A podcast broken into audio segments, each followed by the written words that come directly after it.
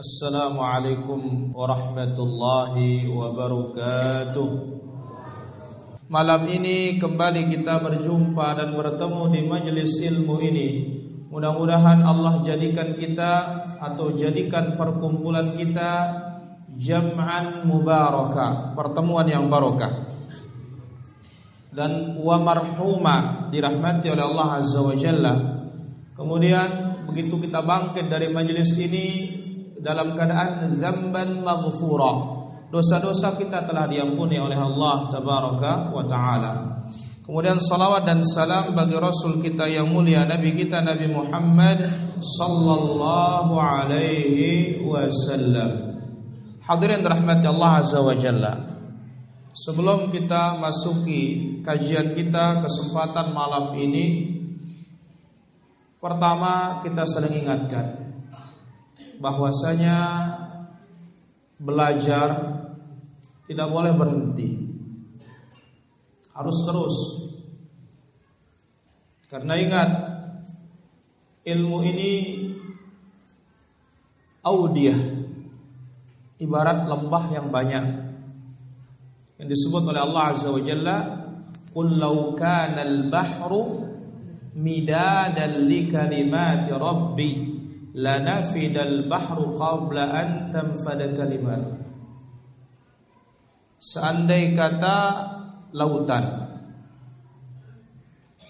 Lautan. Midada kalimat rabbi dia sebagai tinta terhadap kalam Allah. Lanafidal bahru niscaya akan habis duluan air laut itu sebelum habis kalamullah azza wajalla. Maka tidak boleh kita berhenti dan terus belajar. Kemudian poin yang kedua, sabar dalam belajar ini. Jangan terlalu banyak berkeluh kesah. Ya keadaan mau apa?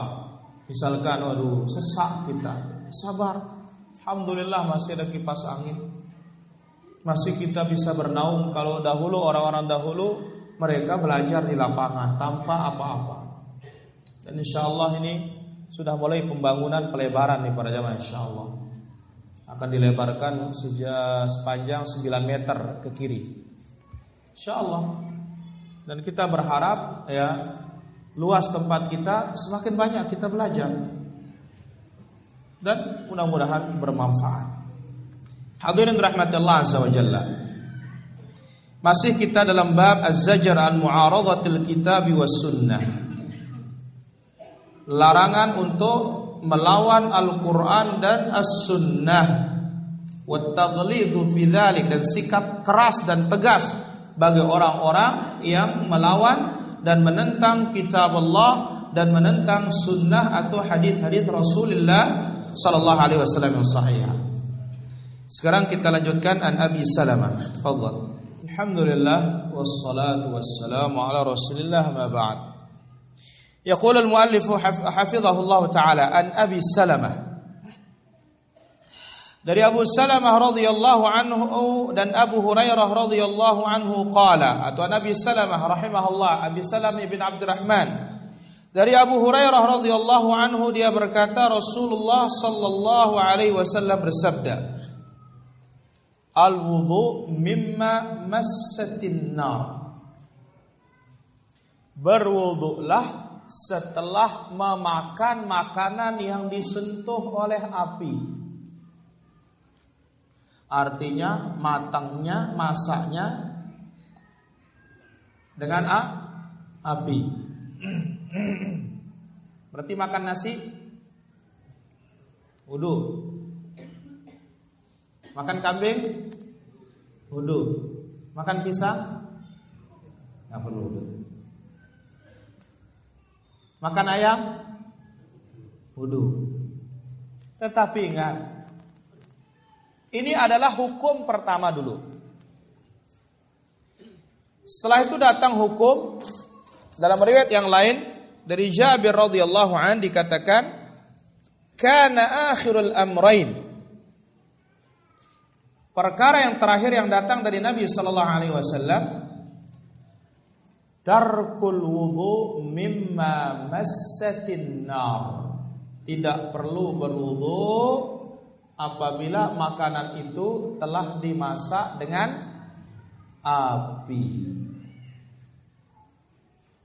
Tidak perlu berwudu apabila masakan itu atau makanan itu dimasak dengan api, nggak perlu. Ini terakhir. Awal dahulu ini hadisnya. Al wudu mimma massatin nar walau min thawrin aqid meskipun itu adalah dari susu. Susunya dimasak sehingga muncul susu kering. Qala faqala lahu Ibnu Abbas ya Abu Hurairah ana tawaddau min ad-dun. Ibnu Abbas bertanya, Apakah perlu kita berwudu minad duhun?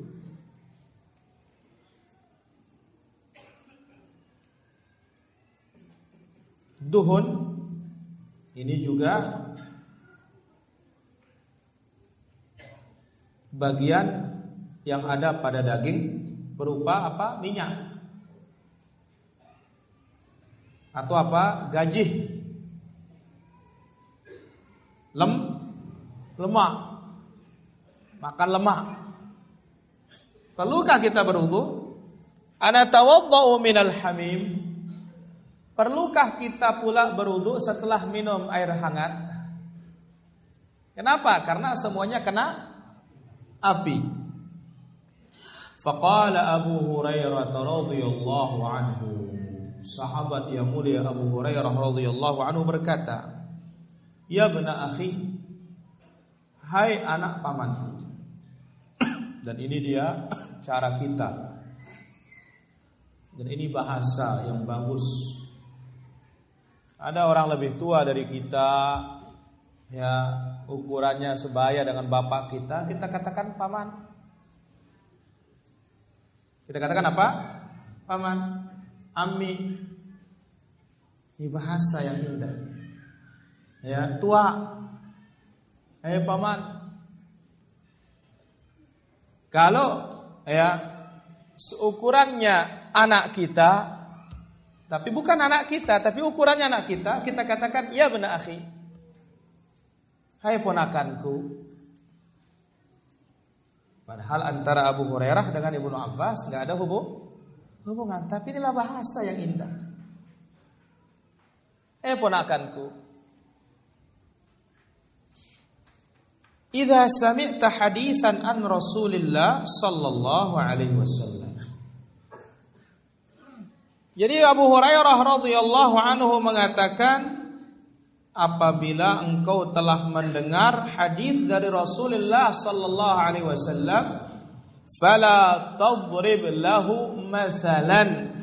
Jangan dikias-kiaskan. Jangan di kias-kiaskan maksud mengkias tujuannya tidak mau mengerjakan. Tapi apa? Membuat hilah akal-akalan cara-cara untuk menolak hadis Rasulullah sallallahu alaihi wasallam. Hal ini telah disebut di dalam firman Allah Subhanahu wa taala.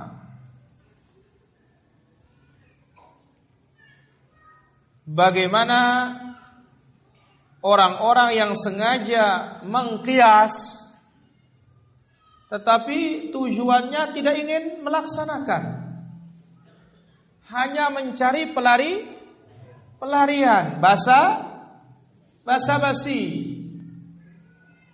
Tayyib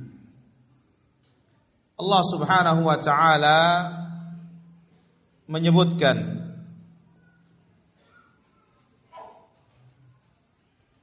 dalam surah Az-Zukhruf ayat 58. Dalam surah Az-Zukhruf ayat 58. Wa qalu berkata orang-orang musyrikin.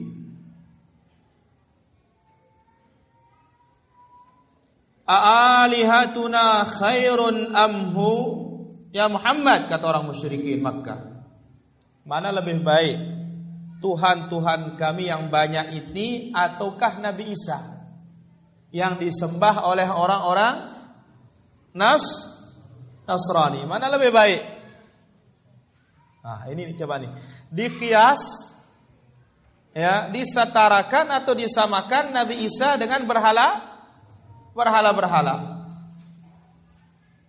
Ma darabuhu laka illa jadala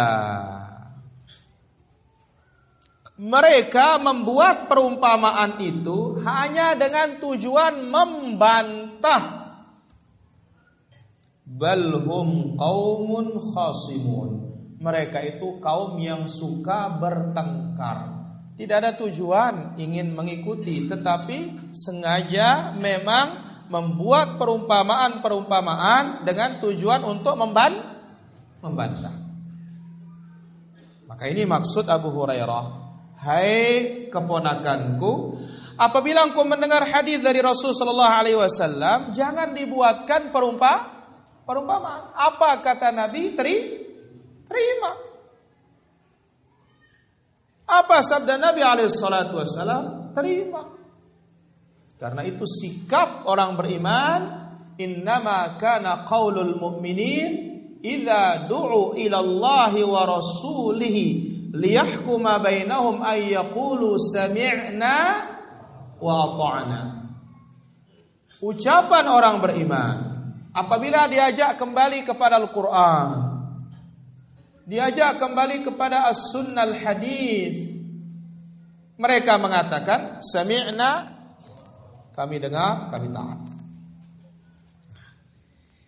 Nah, sudah kita sebutkan para hadirin, ini apa? Ini hukum dahulu wudhu setelah apa? Memakan seluruh makanan yang dimasak. Setelah itu tidak lagi. Taib. Tapi masih ada makanan ketika dimakan harus berwudu. Ya, ada makanan ketika dimakan harus ber berwudu. Sul. Hah?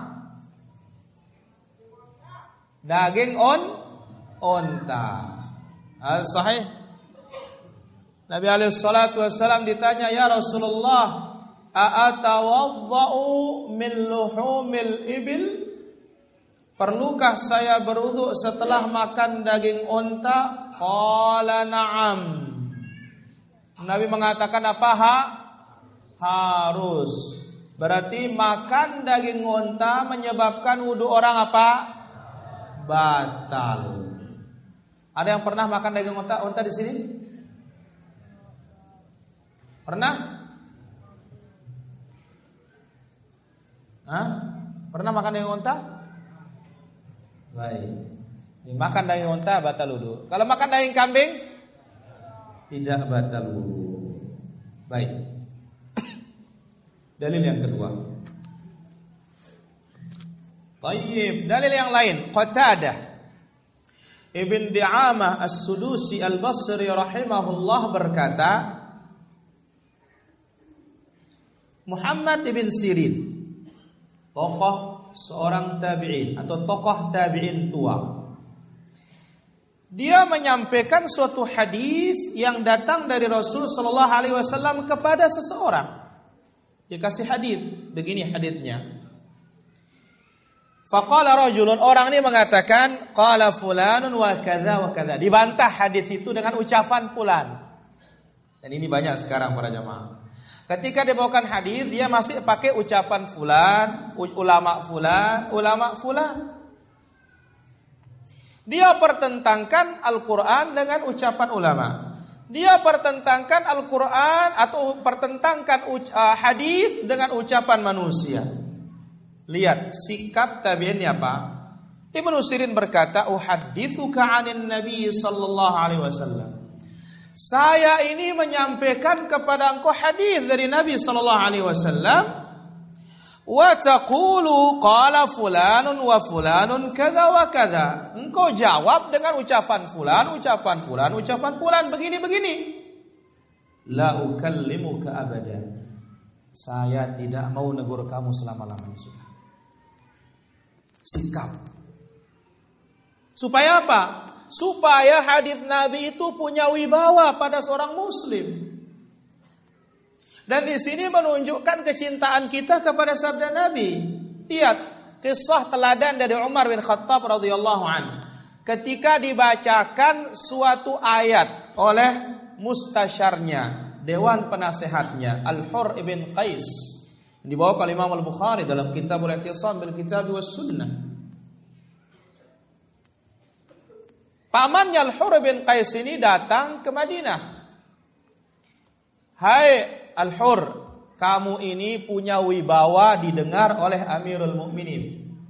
Kasih tahu dia, aku minta izin mau ngomong, nyampaikan sesuatu kepada dia. Diizinkan. Begitu masuk langsung, ya Banal Khattab. Gak pakai basa-basi. Hai anaknya Al-Khattab.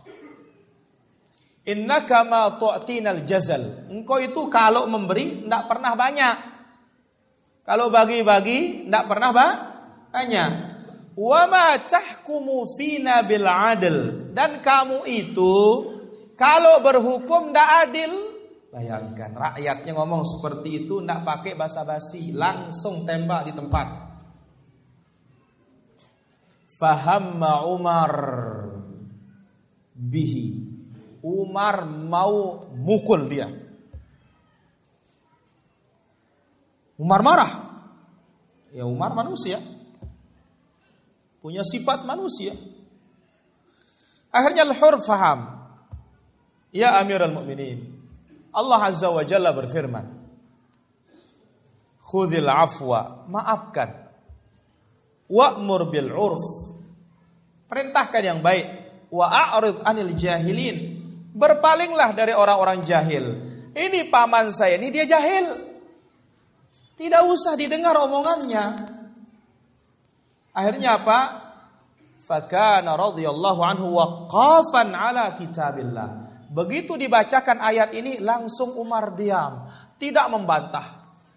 Langsung berhenti dan ini sifat Umar yang luar biasa yang pantas kita contoh para hadirin. Ada dalil sudah diam sudah tidak usah banyak komentar.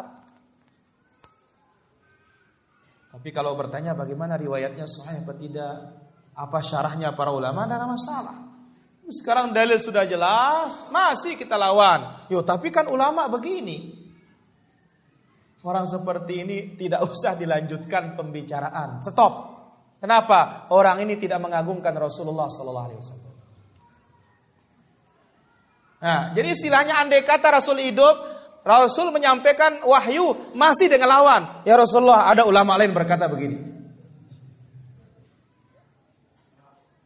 Kira-kira bagaimana coba? Lihat bagaimana kisahnya Dzul Khuwaisirah At-Tamimi, tokohnya Khawarij. Yang menolak pembagian Rasul ketika membagi gani ghanimah waktu perang Hunain. Al-Ansar, orang-orang Ansar sama sekali tidak dapat apa-apa para hadirin. Tak bawa apa-apa. Nah, Orang-orang yang dikasih oleh Rasul yang baru masuk Islam dapat apa? Dapat satu lembah kambing. Di antaranya Uyainah ibn Badr. Uyainah bin Badr tokoh, ditokohkan. Dikasih seratus onta, mukanya masih masih masam. Tambah seratus lagi, baru dia senyum. Kemudian pulang kepada kaumnya. Ya kaum, hai kaum muslimin, hai kaumku katanya. Aslimu, cepat masuk Islam. Muhammad itu kalau ngasih tidak tanggung-tanggung. Seperti orang yang tidak takut miskin. Nah, keberatan ini tokoh khawarij ini para jamaah. Ini asalnya. Maka lihat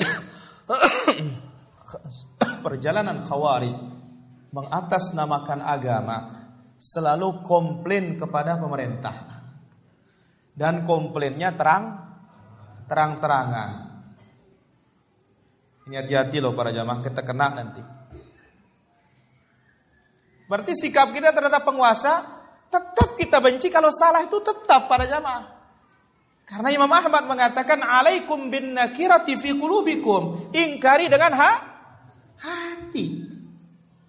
Kenapa mengingkari dengan mulut terang-terangan mudaratnya besar? Apa? Orang bisa beron berontak. Berarti apa? Kita yang menyulut api ini namanya.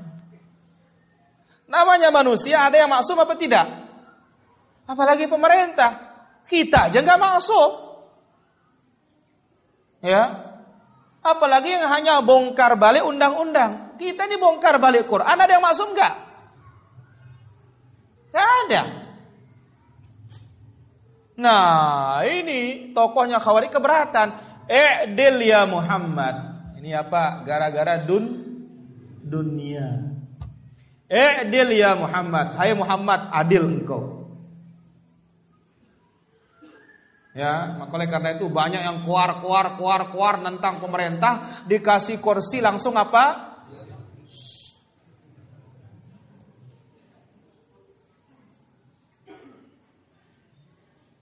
Nah ini loh para jamaah. Hati-hati. Kita ini lillah azza wa Ya, nasihat ada caranya. Masalah kesalahan kita tidak boleh apa mengaku mengakui kalau ada yang salah siapa pun saya antum tidak boleh kita mengakui salahnya diam gitu enggak tetap kita ingkar kalau memang sah salah nah ini Rasul Shallallahu Alaihi Wasallam yang maksum loh, yang maksum. Dia itu berbuat pakai wah wahyu. Eh adil ya Muhammad, hai Muhammad adil katanya. Umar di sini, Umar radhiyallahu anhu. Ya Rasulullah, biarkan saya penggal lehernya orang ini. Umar main penggal terus pada jamaah. Ya, Namakan anak antum Umar biar degalak sedikit. Ya. ya di atas yang hak. Ini Umar radhiyallahu anhu ya Rasulullah da'ni adribu unuqah. Biarkan aku penggal lehernya orang ini. Dan Nabi sallallahu alaihi wasallam mengatakan, "Ama tardun, hai para Ansar, apa kalian tidak ridha? Apa kalian tidak sudi mereka pulang bawa harta, kalian pulang bawa Nabi. Ya. Mereka pulang bawa harta, kalian pulang ke Madinah bawa siapa? Bawa Rasul sallallahu alaihi wasallam. Di mana tempat jalannya Ansar, di sana tempat jalannya Muhammad sallallahu alaihi wasallam. Hanya sikap Di sini ya Muhammad bin Sirin mengatakan Aku sampaikan hadis Nabi Shallallahu Alaihi Wasallam, engkau jawab, katanya si Fulan, katanya si, udah, bisa ngomong kita. Nah sekarang seperti itu sikap kita juga terhadap orang yang faham ini. Kalau nggak paham sih sabar ya. Ya, diajarin dulu. Kalau orang yang sudah paham dan misalnya, oh maaf kita nggak nyambung, Rasul saya bawakan engkau lawan, apalagi omongan saya. Ini namanya orang yang tidak menghormati roh Rasul Sallallahu Alaihi Wasallam. Lihat Umar tuh, dibacakan ayat langsung diam. Ini galak galaknya luar biasa Umar ini. Ini sudah mau melayang ini tongkat di kepalanya orang ini. Dan Umar tidak peduli para jamaah. Tapi begitu dibacakan ayat, wa arid anil jahilin. Jangan hiraukan orang jahil. Hai Amirul Mukminin, paman saya orang jahil ini katanya, jangan hiraukan dia. Dia Umar terus. Seharusnya apa? Ma marah. Kenapa? Berhenti pada dalil. Karena apa?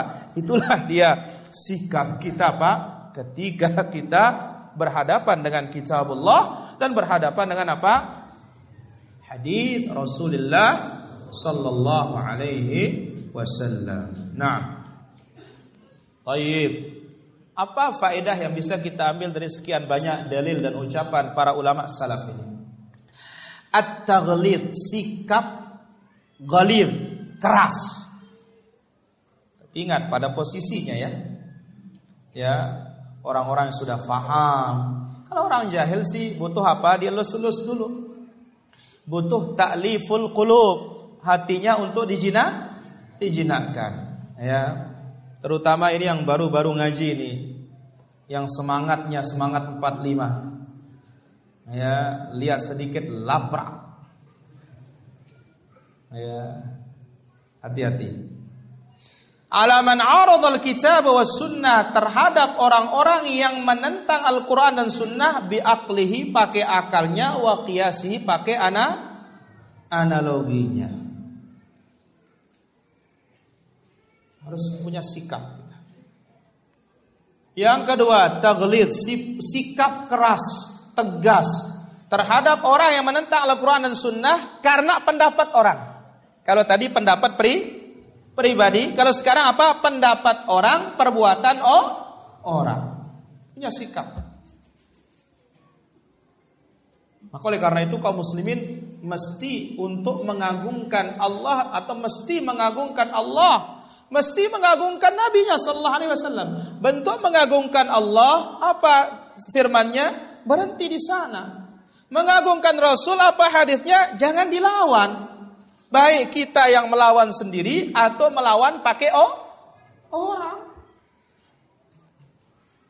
Insya Allah para hadirin, ketika ada sikap seperti ini dari kaum muslimin, insya Allah dibawakan dalil nggak berani melawan.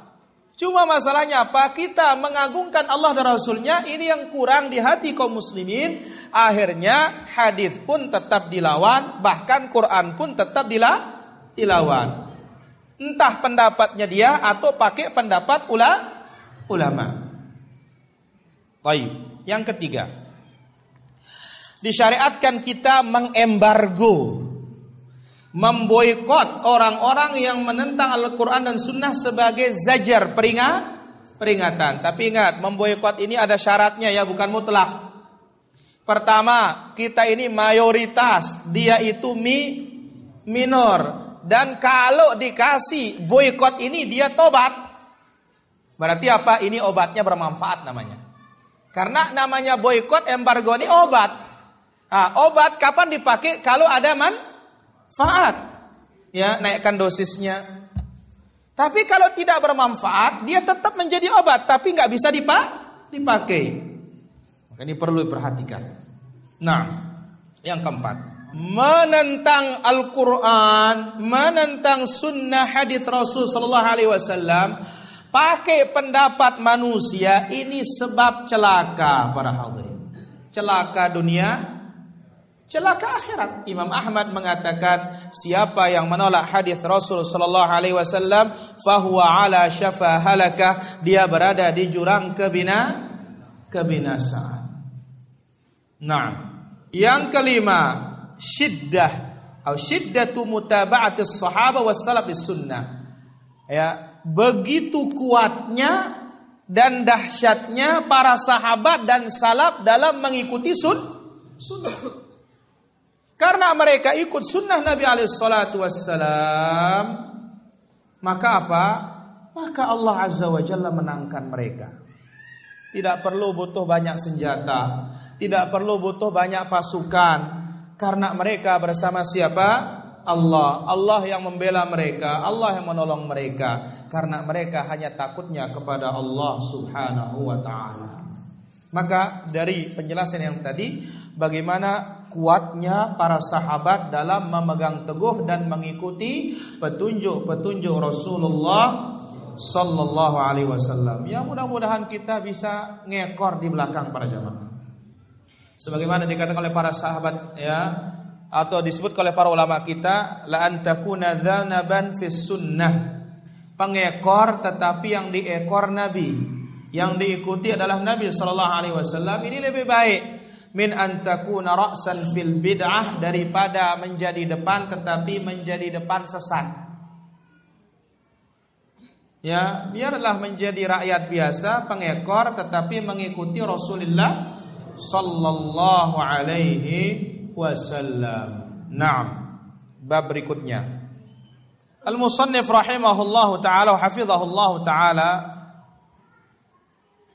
menjelaskan Babu daf'i syubuhati bis sunan. Bab menolak syubhat. Pemikiran-pemikiran samar. Pemikiran-pemikiran ganjil yang menentang kebenar kebenaran. Menolaknya dengan apa? Dengan sunnah. Menolaknya dengan apa? Sunnah. Dengan hadis-hadis Rasulullah sallallahu alaihi wasallam. Oleh karena itu Imam Syafi'i rahimahullah mengatakan man hafizal haditha qawiyat hujjatuhu. Siapa yang menghafal hadis-hadis Nabi sallallahu alaihi wasallam, maka dalilnya akan kuat. Baik. Qala ta'ala Allah Azza wa Jalla berfirman di dalam suratul Furqan pada ayat yang ke-33. Allah berfirman, "Wala ya'tunaka bimathalin."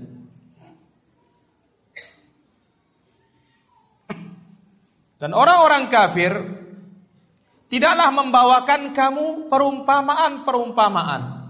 Sesuatu sesuatu yang aneh. Untuk mengaburkan kebenaran yang datang dari Nabi sallallahu alaihi wasallam, untuk melawan kebenaran yang datang dari Allah Subhanahu wa taala.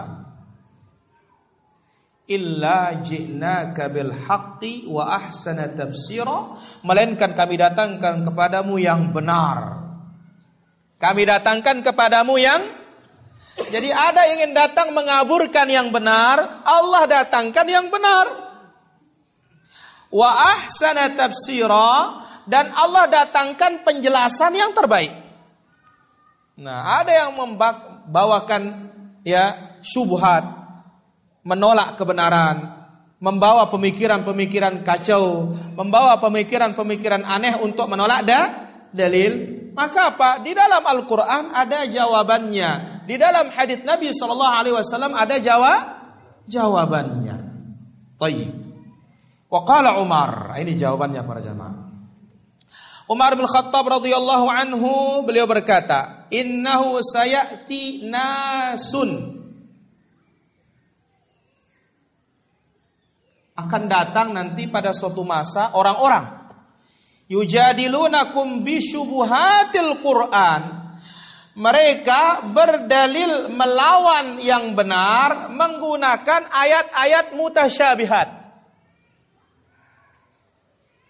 Ayat-ayat yang samar. Contoh, tujuh al tujuh ayat Quran mengatakan Ar-Rahmanu 'alal arsistawa. Dia bantah pakai apa? Walam yakullahu kufuan ahad.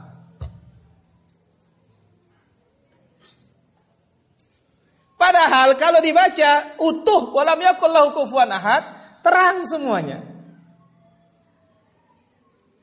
Tujuh ayat dalam surat Toha, kemudian Sajdah dan yang lainnya. Hanya atau khusus dengan kata-kata is istawa.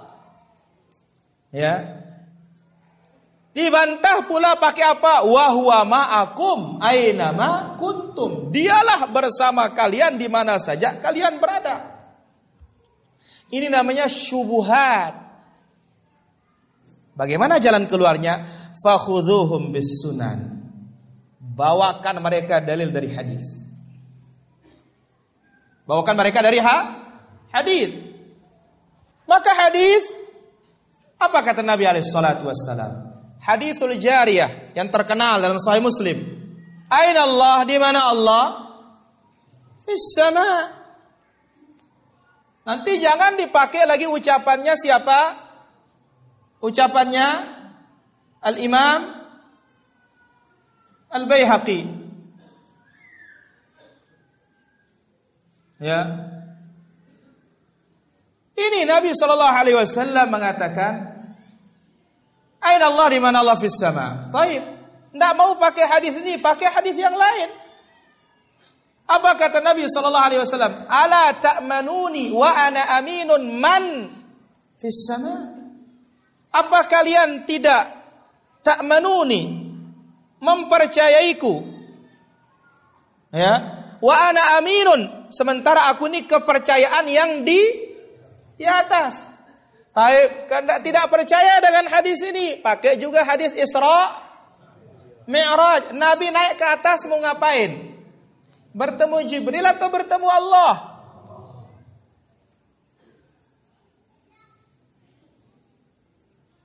Dan yang lainnya. Jadi giring mereka, bawa mereka kepada apa? Sunnah. Kenapa? Fa inna ashabas sunani a'lamu bi kitabillah. Orang-orang yang memahami hadis Nabi sallallahu alaihi wasallam dialah yang lebih faham Al-Qur'an. Kenapa? Karena Al-Qur'an ditafsirkan dengan ha? hadis Nabi sallallahu alaihi wasallam. Wahakadha demikian juga syubhatnya al-khawarij yang disebut dalam firman Allah Subhanahu wa taala dalam suratul Maidah Wa man lam yahkum bima anzalallah faulaika humul kafirun. Barang siapa yang tidak berhukum dengan hukum Allah maka dia ka kafir. Bawa mereka kepada hadis Nabi sallallahu alaihi wasallam.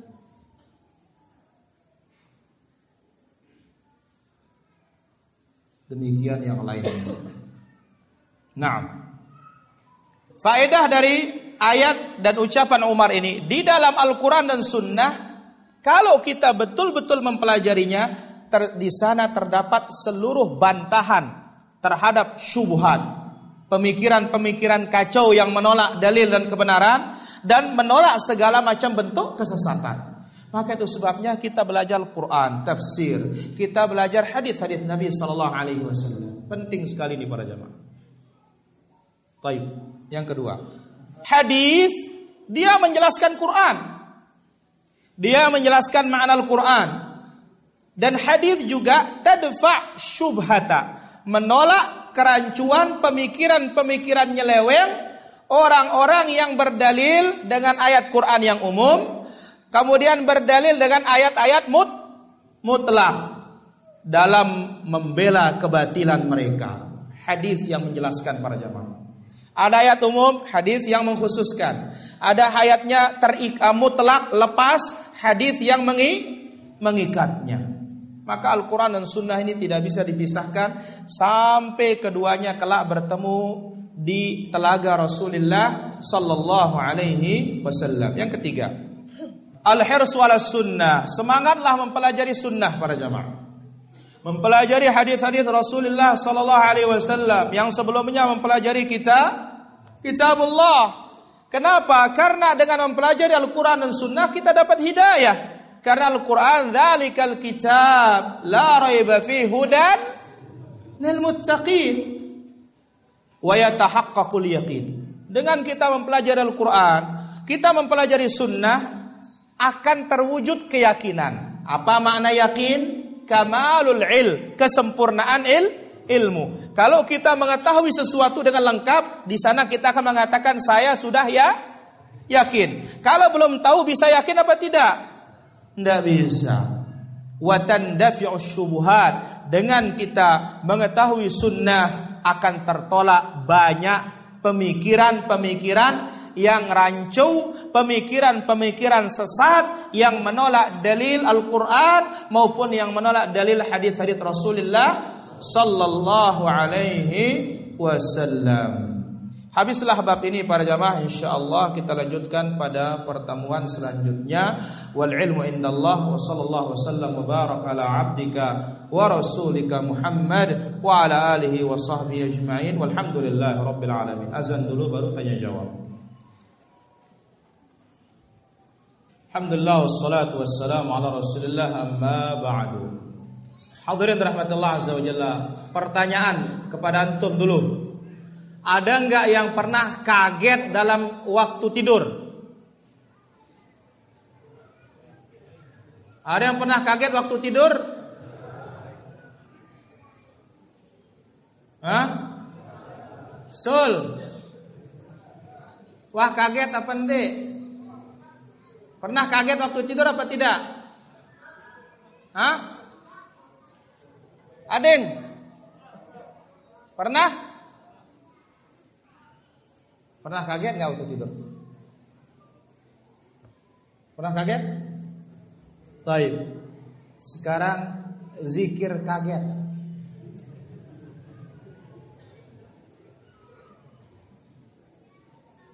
Ya. Hatib, mana Hatib? Ada Hatib? Taliwang. Tidak ada? Rusli. Ada? Ada Bang Novel? Ada? Iwan, mana Iwan? Ada? Tony. Baik. Dari Amr bin Shu'aib an abihi an jaddihi an Rasulillah sallallahu alaihi wasallam qala Idza fazi'a ahadukum fi naumihi apabila seorang kaget waktu tidur Falyaqul hendaklah dia mengatakan A'udzu bi kalimatillahi tammah wa min kulli Ah, a'udzu bi kalimatillahi tammah min ghadabihi wa iqabihi wa min syarri ibadihi wa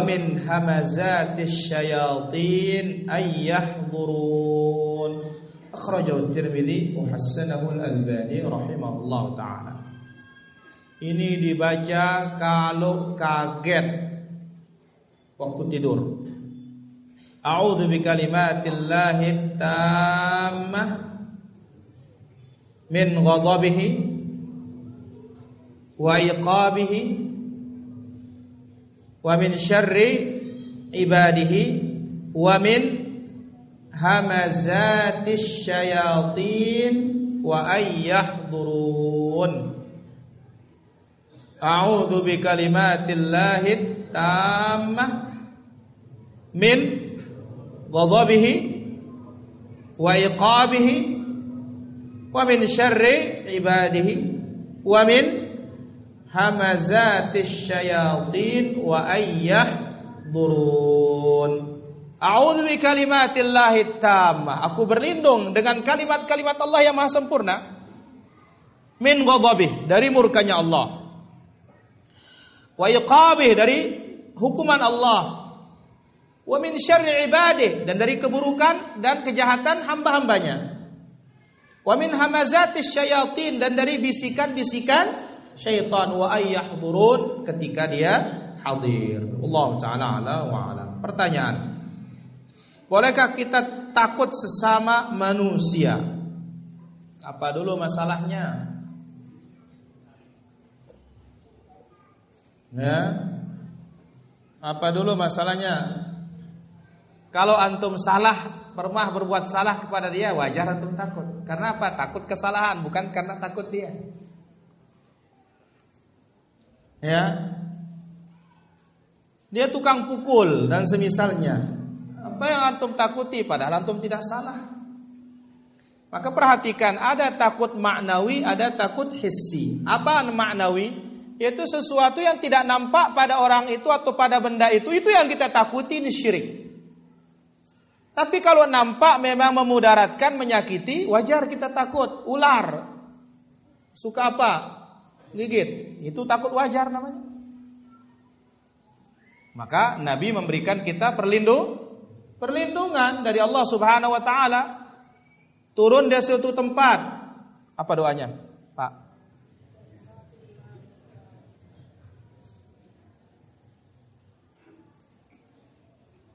Sol, apa doanya? Alhamdulillah. A'udzu bikalimatillahi tammat syarri ma Takut terhadap orang. Ada doanya diajarkan oleh Rasul sallallahu alaihi wasallam. Takut terhadap penguasa yang zalim, ada doanya diajarkan oleh Rasul sallallahu alaihi wasallam. Secara umum takut atau kita ditakut-takuti sebagaimana Nabi SAW ditakut-takuti oleh orang-orang munafikin akan kedatangan pasukan Abu Sufyan dan yang lainnya, maka Nabi Shallallahu Alaihi Wasallam membaca doa tersebut. Eh Pak Tono, apa doanya? Eh Usman, Mana Usman? Hah? Ahsan tabarakallahu fiik. Hasbunallah wa ni'mal wakil. Apa? Hasbunallah wa ni'mal wakil. Jangan ditambah-tambah. Ni'mal maula wa ni'man nasir. Tawar dia nanti. Kenapa? Karena tambah tambah-tambahan. Allah taala ala wa ala. Apakah kita kalau kredit rumah lewat bank syariah apakah jatuh riba? Tergantung bentuk kreditnya syar'i apa tidak. Kalau bentuk kreditnya tidak syar'i, hatta bank syariah ya tetap riba. Karena yang menjadikan syariah itu akadnya, caranya bukan nama namanya. Allah taala ala wa ala. Bagaimana cara kita menghindari baca yasin di masyarakat kalau nggak ikut masyarakat takutnya suatu saat kita tidak dihiraukan. Ya jangan baca. Ya cara menghindari jangan baca. Ya terus baca apa? Saya baca Al-Quran. Karena apa? Quran ini yang disuruh baca bukan yasin saja. Maka kita katakan apa? Ada dalilnya apa tidak? Ada dalilnya? Oh, ada dalilnya. Sahih apa tidak? Wahakada Allah Ta'ala ala wa ala. Dan kita masalah takut dibenci Tidak usah ikut yang benar ya. Kalau takut dibenci tidak usah ikut yang benar. Iya. Karena risikonya ikut yang benar itu pasti dibenci. Rasul saja dibenci Bahkan diu diusir. Kenapa? Dia benar itu suatu resiko yang kita tanggung para jemaah karena di sana akan menaikkan apa? derajat kita. Kita sabar atau ti? tidak? Mudah-mudahan Allah berikan kita kesabaran. Allah taala.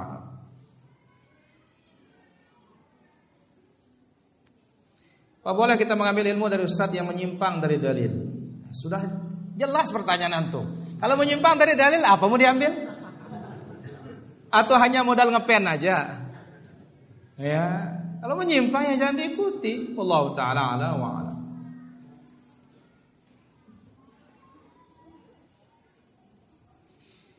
Siapa yang pertama kali membagi tauhid menjadi tiga? Pembagian tauhid menjadi tiga ini istilah.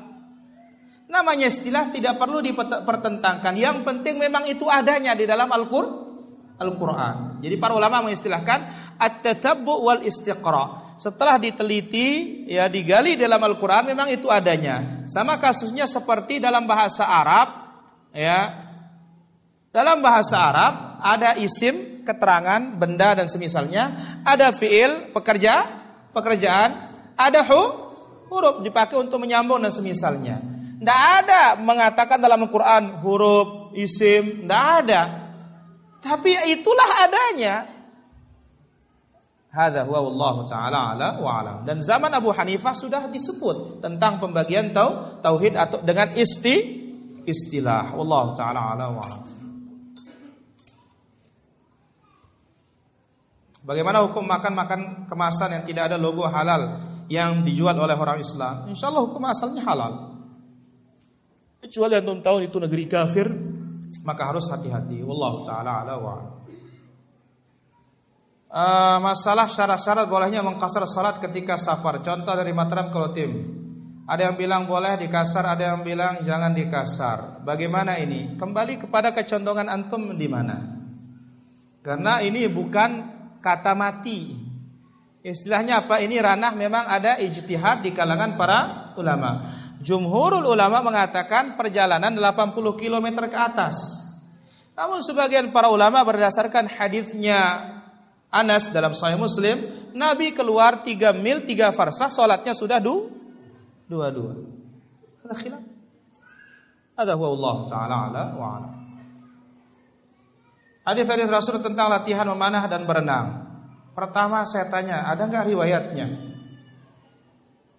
Ucapan Umar kalau nggak salah, alimu auladakum rimayat wassibah. Ajarkan anak kalian memanah dan berenang. Itu bukan hadis Nabi Wasallam. Namun Nabi Shallallahu Alaihi Wasallam mengatakan, "Ala innal quwata ar-rami." Sesungguhnya kekuatan itu ada pada mema memanah. Nah, ini hadisnya yang jelas. Kemudian Nabi Shallallahu Alaihi Wasallam juga menyebutkan, ya man ta'allama man ta'al man rimayata thumma nasiyaha barang siapa yang belajar memanah kemudian lupa maka inilah nikmat yang dia ingkari. Ini sahih. Ya, ada Allah taala alam. Kemudian bagaimana memanah ikan di laut? Ya enggak apa-apa. Antum cari rizki. Ya, Allah taala ala. Ini jangan dikaitkan nanti kalau kita tangkap ikan di laut tidak ada yang mendoakan kita. Ada pula yang lebih fatal apa katanya kenapa besar-besar suara kita zikir supaya ikan di laut itu dengar suara kita katanya. Subhanallah. Ya, antum dosa bingung makan aja ikan itu. Allah taala ala wa Bagaimana hukumnya rujuk lewat telepon, HP sah atau tidak? Sah. Yang penting ada sak saksi. Allah taala ala wa ala. Banyaknya pekerjaan di instansi yang ditekuni oleh orang yang bukan ahlinya apakah salah satu tanda kiamat? Bukan itu saja. Banyak jadi ustadz ustadz ustazan juga ini dia. Banyak menjadi ulama-ulamaan. Ini paling fatal ini. Ya, sehingga mengulakan hukum-hukum yang aneh, aneh-aneh jauh dari dalil. Allah taala ala wa ala. Dengan pemahaman hadis Ibnu Sirin, bolehkah kita tidak menegur atau tidak bicara pada ahli bid'ah apalagi mengingkari Allah di atas aras? Sudah kita sebutkan, orang ini sudah dikasih tahu, sudah faham apa tidak? Kalau orang yang tidak faham, antum sabar. Tapi kalau orang yang sudah faham, ya tidak ada masalah, antum tidak menegur dia. Tapi ada masalahnya apa tidak? Itu lagi. Entah itu masalah untuk diri antum atau masalah untuk di dia. Hadza huwa Allah taala ala wa alam. Jadi hajar itu embargo, boykot itu oh obat. Obat kapan dipakai? Kalau ada manfaatnya. Kalau nggak ada manfaatnya jangan dipakai. Ya, Allah taala ala wa alam. Benarkah Salafi Wahabi adalah dakwah pemecah belah umat dan penghancur NKRI? Ini nampaknya yang bertanya suka ngelihat apa? Su suka lihat YouTube. Medsos, tidak suka lihat Al-Qur'an. Ya. Antum tenang, zaman dahulu Nabi dikatakan mecah belah juga. Ya. Dan yang paling membela negaranya adalah orang-orang yang beriman para jamaah. Jadi kita katakan bahwasanya ini ucapan orang-orang yang tidak tahu tentang dakwah ini atau punya kepen kepentingan. Ya. Namanya dakwah tauhid. Apa arti tauhid? Pemer pemersatu. Wa tasimu bihablillahi jami'an wala tafarraqu. Hadza huwa. Allah taala ala wa Apakah air mani najis? Air mani suci. Kalau dibilang najis berarti kita diciptakan dari najis. Nah, ada yang bilang kita ini najis? Gak ada. Taib musyrikun najis, bukan zatnya tetapi aki akidahnya. Allah taala ala wa ala. Bagaimana hukum bertayamum dengan tisu? Gak ada orang tayamum pakai tisu. Ya, kalau orang ya bersihkan kencing kotoran pakai tisu ada. Tapi tayamum pakai tisu malam ini saya dengar. Dan mudah-mudahan saya tidak dengar lagi. Ya. Coba dengar. Ada ungkapan tayammamtu bil ma'i bil ma'a bil ma'u. Nah, lihat baris ini tayammamtu bil ma'i bil ma'a bil ma'u. Mana yang benar? Hah? Mana yang benar? Tidak ada yang benar semua. Masa tayamum pakai air? Ya. Ya tayamum pakai apa? Debu. Jangan antum pakai tisu. Nah, yang ada hukumnya tisu ini untuk istijmar atau istin istinja. Ya. Apa memang ada dipasang tisu begini semua gitu antum tayamum di sana? Enggak ada ya. Allah taala ala wa ala. Bagaimana hukum menaikkan volume kuitansi yang tidak sesuai dengan real dengan alasan untuk memenuhi kalkulator dan tidak ada anggarannya mencuri. Ya, man ghasyana falaysa minna. Siapa yang mencuri, menipu bukan termasuk golonganku kata Nabi sallallahu alaihi wasallam. Benarkah dunia ini tidak lebih dari 100 eh, 1500 tahun usianya? Kita tidak tahu masalah umur para jamaah. Sekarang kita tanya, orang yang bilang tidak lebih 150, engkau tahu nggak umurmu berapa? Umur pribadi aja tidak tahu, apalagi umur dun dunia yang kaitannya dengan orang banyak. Lu ada hadisnya, itu hadis perumpamaan antara waktu asar sampai maghrib. Hadis perumpamaan tidak bisa didekatkan dengan matematika. Tidak bisa. Ya, ada Allah taala ala wa ala. Jika musik haram lantas bagaimana lagu Indonesia Raya? Antum itu nasyid namanya para jamaah. Antum baca nasyid tidak ada masalah. Tapi antum derambenkan dia ini yang bermasalah. Ya. Ya. Jadi dibahasakan lagu, hakikatnya itu nasyid. Coba lihat timbangannya. Indonesia tanah airku. Pakai qaf ya, pakai bait. Enggak begitu? Ini namanya nasyid. Nasyidul watan.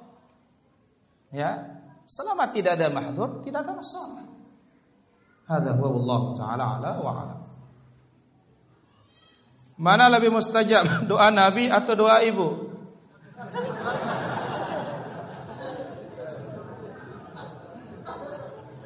Ya Nabi lah. Ya, tidak ada duanya kalau Nabi Sallallahu Alaihi Wasallam. Allah taala. Saya punya kerabat kerja di bank. Bagaimana sikap saya terhadap pemberiannya, baik makanan atau yang lainnya? Pertama kita katakan kalau ada punya usaha lain, tidak ada masalah untuk makan, karena antum. Tapi kalau dia sendiri makan dari hasil banknya haram. Tapi kalau status kita diberikan sudah berubah statusnya lagi. Ya, tapi sekarang full bang. Masalah antum hati-hati tidak ada urusan itu. Tapi antum dikasih sudah hukumnya bro berubah. Ya, tapi kalau antum yang kerja di bank makan dari sana ini tidak boleh. Allah taala ala wa ala. Apa hukum mensolati jenazah yang sama lebih dari satu kali? Jais, boleh. Ini dilakukan oleh sahabat. Allah taala ala wa ala. Uh, membatalkan wudhu enggak jika berjabat tangan dengan non muslim yang sejenis enggak tidak ada riwayatnya bersalaman dengan orang kafir batal wudhu ya kecuali kalau antum pindah agama baru batal wudhunya langsung. Ya. Waliyadzubillah Allah taala ala wa ala